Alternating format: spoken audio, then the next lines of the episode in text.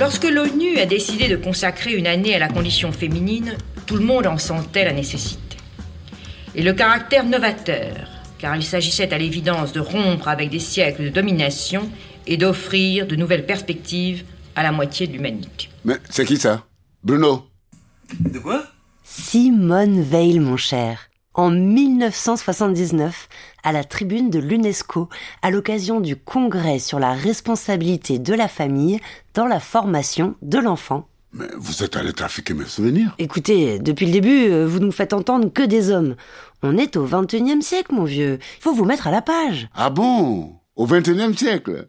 Oui, enfin, bon, les femmes, euh, j'en ai pas vu tant que ça, moi. Hein Et Gisèle Halimi, vous en faites quoi? Ah oui, c'est vrai. Les grandes voix de l'UNESCO. Épisode 4. Gisèle Halimi. 1975, Jean-Mike. C'est quoi? Euh, attendez, je réfléchis. 1975. L'année internationale. De la femme. Ah oui. Alors, je ne sais plus où je suis, mais je suis avec Gisèle Halimi. On n'est pas en salle plénière de l'UNESCO, on n'est pas en voyage, on n'est pas en conférence de presse. Ah oui, on est au studio radio de l'UNESCO. Bref, elle répond en novembre 1975 à des questions de journalistes, euh, des hommes pas très préparés. Au studio de la maison de l'UNESCO, je rencontre maître Gisèle Halimi qui présidait euh, la table ronde qui vient de s'achever à propos de l'année internationale de la femme. Dans un petit manifeste, enfin une petite présentation de cette table ronde, je vois que cette table ronde se réunit parce que il faut mesurer les résultats qui ont été obtenus, euh, l'utilité de cette année de la femme et d'une façon plus générale les mesures concrètes les plus urgentes à prendre en matière d'éducation, de culture, d'information pour favoriser la promotion des femmes. Maître, première question, euh, ces résultats ont-ils été obtenus? Les résultats de l'année internationale de la femme ils et, pouvaient et pas être- escomptés escomptés lors de cette table ronde? Non, en fait, vous savez, l'année internationale de la femme a, fait une espèce de, planning de recommandations qui devait être réalisé dans les dix années qui venaient. Il est donc beaucoup trop tôt pour dire si nous, euh, concrètement, ces, mesures ont été prises. Mais euh, heureusement d'ailleurs, dans notre table ronde à l'UNESCO, nous ne sommes, nous sommes pas sentis prisonnières de ce qui avait été annoncé. Je pense que euh, faire un bilan aurait été à la fois prématuré et puis euh, impraticable parce que d'abord nous ne représentons pas euh, tous les pays euh, qui ont participé à l'année internationale de la femme aussi bien à Mexico qu'à Berlin-Est. Cette table ronde est une entreprise plus modeste, mais qui pouvait plus avoir le caractère d'un séminaire, d'une rencontre de réflexion. Et euh, à ce niveau-là, je pense que ce que nous avons pu faire est positif. Alors, dans un séminaire, en général, il, euh, enfin, ces séminaires s'achèvent sur un certain nombre de propositions. Euh, Peut-on savoir quels ont été les- au moins les courants qui ont été, que vous pouvez diagnostiquer à la suite de ces conversations? La journée d'hier a été, on nous l'a reproché, d'ailleurs euh, peut-être un peu sévèrement, mais au fond assez justement.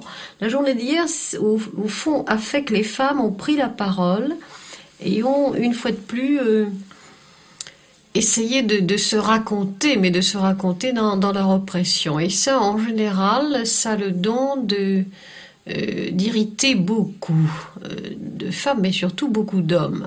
Moi, je voudrais rappeler que il n'y a pas si longtemps que les femmes parlent, que le fait même de l'année internationale de la femme, le fait même de se rencontrer entre femmes est une chose tout à fait nouvelle, car on- pourquoi se rencontrer entre femmes? C'est donc qu'il y a quelque chose, une grande communauté à laquelle nous appartenons toutes, euh, indiennes, africaines, euh, européennes, euh, euh, asiatiques, euh, riches, pauvres, euh, celles qui croient au ciel, celles qui n'y croient pas, euh, et que cette grande communauté, ça s'appelle justement la femme.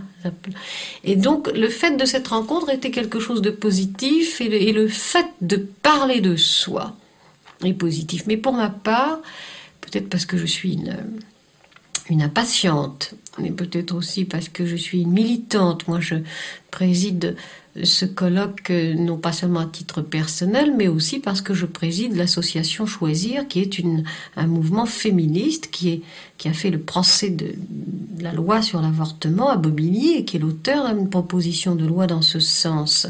Gisèle Halimi, c'était pas le genre de femme à qui on la faisait à l'envers. Grande figure du mouvement féministe, avocate, écrivaine, militante politique. Elle fonde en 1971, aux côtés de Simone de Beauvoir et de Jean Rostand, le mouvement féministe Choisir la cause des femmes. Et quand elle parle du procès de Bobigny, elle parle du procès de 1972 où elle défendait des femmes accusées d'avortement illégal. Elles seront acquittées et cette victoire de Gisèle Halimi mènera enfin vers la loi Veil, la loi donnant aux femmes la liberté d'avorter. Cependant, en 1975 et partout dans le monde, la discrimination à l'encontre des femmes reste très présente. Attendez, eh, moi je suis progressiste, hein le temps nous presse pour faire le tour de tout ce qui s'est dit au cours de cette table ronde. J'aimerais néanmoins vous poser encore une question, une dernière. Euh, vous avez fait état de cette communauté féminine. J'ai cru néanmoins remarquer que euh, au cours de ces conversations, il y avait des divergences entre les entre les participants euh, quant à certaines façons d'appliquer certains programmes ou même peut-être quelques façons de choisir certains programmes. Alors peut-être quelques mots sur ces divergences. Euh, qui a eu des divergences, rien de plus normal et, j'ajouterais rien de plus sain que cela.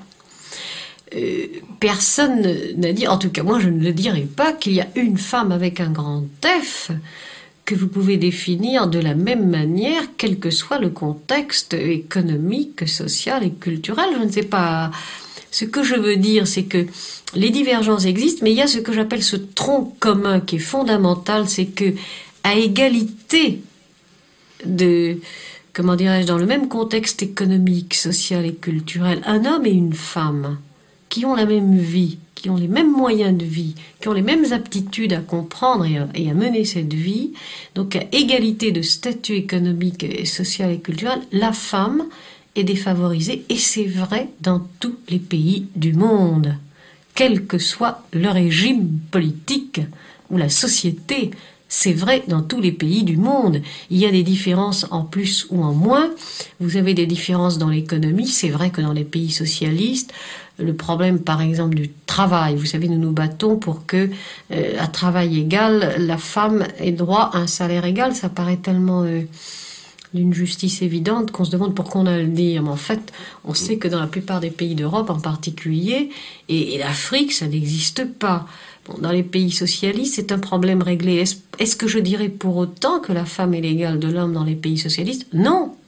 Non, parce que il reste ces structures mentales à modifier, parce que on commet, selon moi, l'erreur de dire qu'il suffit de modifier l'économie, les structures économiques, puisque euh, automatiquement, comme ça, comme par magie, les rapports entre les hommes et les femmes vont changer. Cela est faux.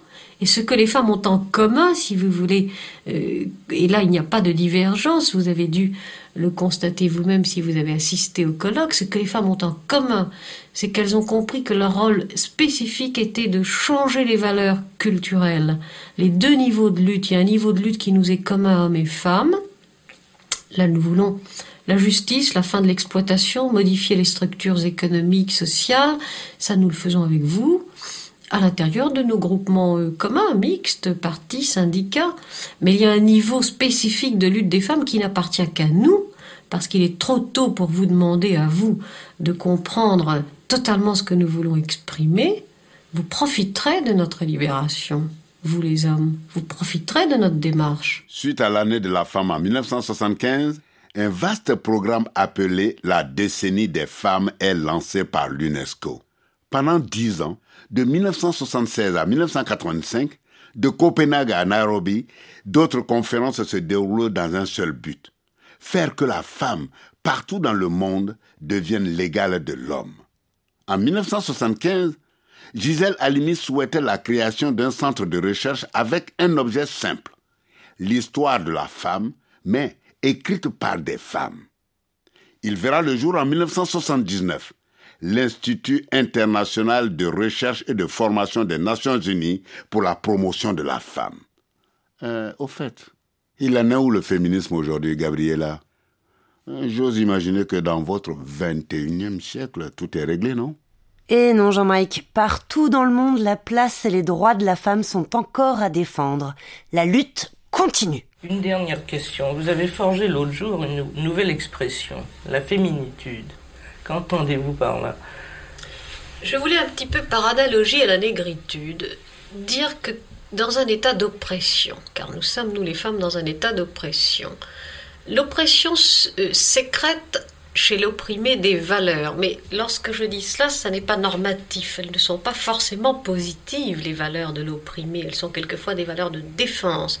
Et dans ces valeurs de défense, on trouve tout. On trouve euh, la réaction du faible, la dissimulation, euh, le mensonge. On a assez entendu dire que l'arabe était paresseux, que le nègre était euh, puéril, etc. Mais pour la féminitude, je pense que la femme a une espèce de capital qui, est, qui vient du fait que vivant dans, dans, dans un contre-univers par rapport à l'homme, elle a été obligée de forger autre chose, des produits de remplacement, disons, ou le bon et le mauvais d'ailleurs, voisine.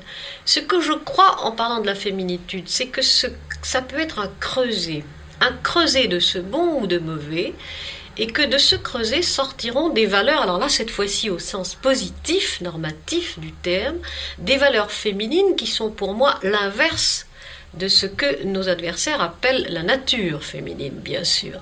Des valeurs féminines qui impliqueront euh, un apport tout à fait nouveau, l'apport quand même de la moitié de l'humanité à une civilisation qui jusque-là était dominée, pour ne pas dire euh, qu'elle a été exclusivement masculine. Alors ces valeurs, euh, comment faire pour qu'elles passent du négatif, c'est-à-dire des valeurs d'opprimés, devenir des valeurs de lutte? Ben, Précisément dans ce que nous faisons, dans nos luttes féministes, dans nos rencontres, euh, le fait par exemple que les femmes se parlent entre elles, et se parlent, ça je peux en témoigner, différemment quand elles sont entre elles que quand elles sont avec des hommes, parce que j'ai l'habitude de participer aux deux séries de réunions. Eh bien, le fait qu'elles ont tout à fait un visage nouveau, une attitude nouvelle, une expression nouvelle, et qu'elles expriment au fond des valeurs nouvelles quand elles sont entre elles, prouve bien qu'il y a un capital euh, spécifiquement féminin de valeurs qui n'est pas euh, auquel on n'a pas encore donné le droit de s'exprimer en tant que tel. Il est noyé, il est, je dis, clandestin, il est occulté dans l'histoire globale de l'humanité qui reste une histoire euh, qui reste une histoire masculine. Alors pour moi, la féminitude, c'est l'ensemble de ces valeurs de femmes opprimées, mais qui doivent devenir un ferment de lutte, qui doivent devenir quelque chose de dynamique pour permettre aux femmes de changer euh, véritablement euh, le monde. Les grandes voix de l'UNESCO, un podcast qui vous plonge dans l'histoire de l'UNESCO. Avec les voix de Soro Solo, Hortense Vol et François Audouin. Prise de son et mixage, Mathias Taylor. Écriture et mise en onde, Charles-Henri Despeignes. Production coordination, Xavier Gibert, RFI Labo. Retrouvez l'intégralité des archives de cet épisode sur le site fr.unesco.org.